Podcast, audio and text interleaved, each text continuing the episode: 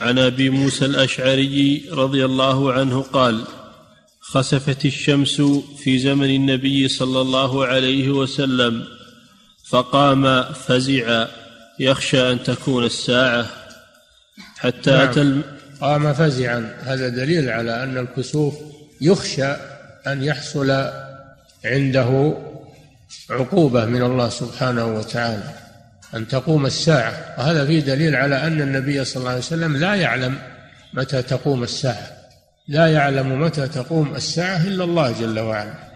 يسألك الناس عن الساعة قل إنما علمها عند الله وما يدريك لعل الساعة تكون قريبا.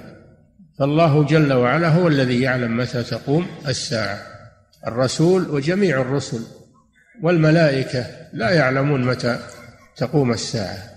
وهي قيامها من مفاتح الغيب التي لا يعلمها إلا الله. عنده مفاتح الغيب لا يعلمها إلا هو.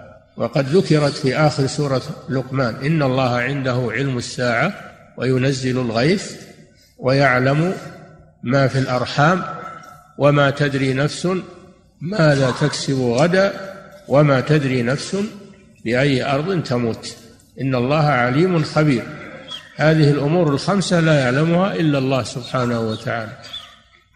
لم يطلع عليها أحدا من خلقه لا الملائكة ولا الأنبياء. نعم.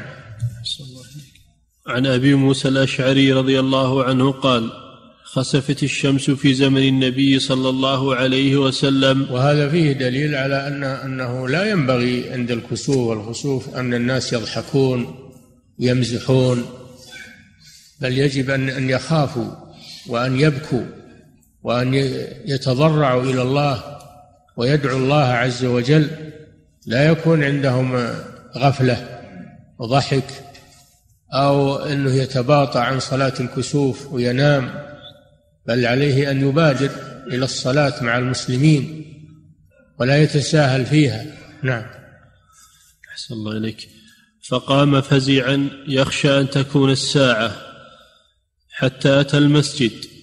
هذا فيه دليل على أنها تصلى جماعة في المسجد. ما تصلى فرادى ولا تصلى جماعة في غير المسجد. نعم. فقام يصلي بأطول قيام وركوع وسجود.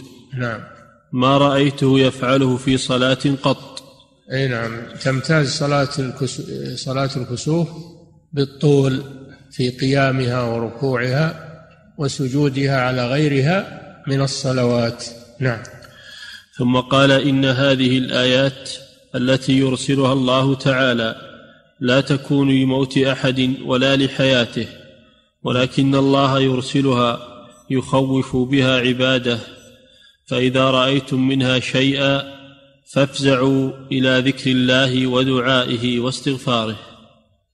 نعم كما سبق في الأحاديث نفي أن يكون الكسوف أن أن يكون الكسوف سببا لحدوث حدث في الأرض من موت أو حياة أو مرض أو رخص أو غلاء في الأسعار أو غير ذلك من الأمور وإنما هو تخويف من الله عز وجل. وأيضا آية من آيات الله. فإن الجاهلية يعتقدون في الشمس والقمر والنجوم والله أبطل ذلك لأن أجرى على الشمس والقمر هذا التغير دل على أنهما مخلوقان مدبران ليس لهما من الأمر شيء. نعم.